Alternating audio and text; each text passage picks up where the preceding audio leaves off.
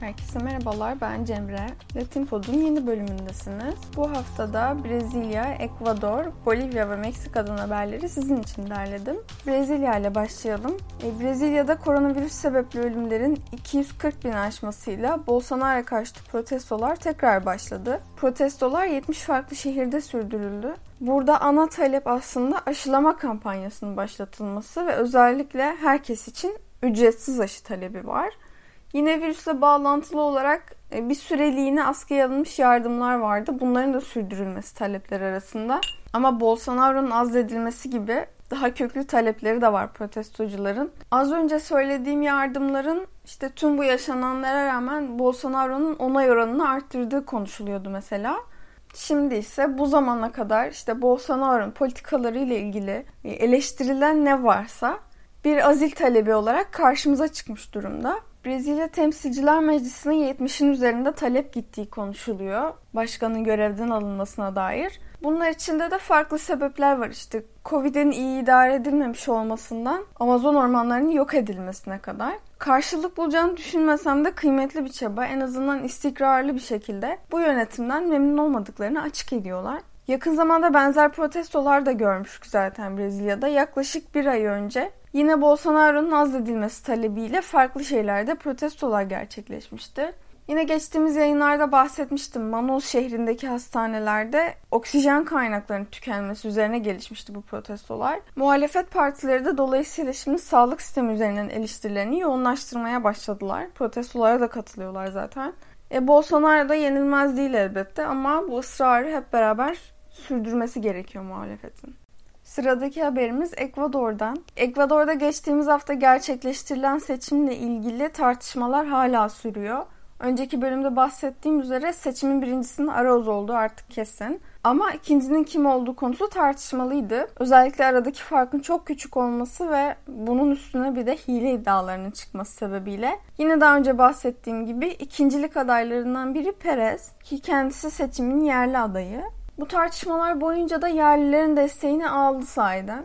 Yerliler seçimin belirsizliği üzerine Perez için bir destek yürüyüşü düzenlediler. Protestolarında da özellikle seçimi hile karıştırıldığı iddiasını dillendiriyorlar ve seçim sonuçlarını reddediyorlar. Onların da ana talebi seçimlerde bulunduğunu iddia ettikleri hile ile ilgili başsavcılığın soruşturma başlatması. Perez de protestoların devam etmesine dair çağrılarda bulunuyor destekçilerine. Perez'in kendi kelimeleriyle bu seçim sahtekarlığının cezasız kalmaması için de bastırmaya devam edecekler. Tartışmalarla ilgili ilk turun kazananı Arauz'un kaygısıysa daha çok ikinci tura yönelik. Yani başsavcılığın meseleye dahil olması halinde ikinci seçimin ertelenmesi ihtimali şu an onu daha çok ilgilendiren konu. Çünkü tüm bu tartışmaların hali hazırdaki başkan Moreno'nun iktidarının süresini uzatmasından çekiniyor. Toplum içindeki bu güven probleminin derhal çözülmesi gerektiği kanısında olduğunda ayrıca belirtti. Yine Ekvador'dan bildirmek istediğim çok kısa bir haber var. Ekvador'da 3 ayrı hapishanede salı günü ayaklanmalar meydana geldi ve aynı gün içinde en az 50 mahkumun hayatını kaybettiği biliniyor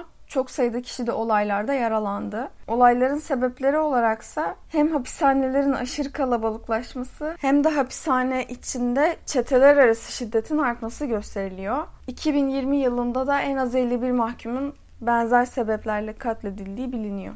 Sıradaki haberimiz ise Bolivya'dan. Bolivya'da eski geçici başkan Agnes kendisine karşı başlatılan soruşturmada ifade vermeyi reddetti. Agnes'e açılan soruşturmanın konusu yine Covid-19.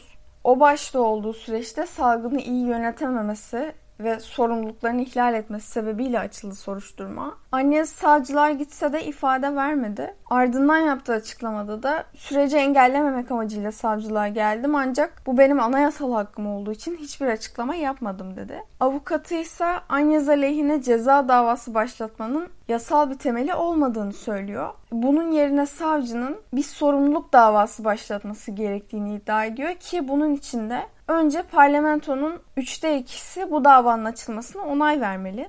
Agnes pek çok insanın darbe olarak adlandırdığı müdahaleden sonra geçici olarak başa gelmişti ve geçtiğimiz yıl seçimlerin gerçekleşmesiyle de görevi sona ermiş oldu.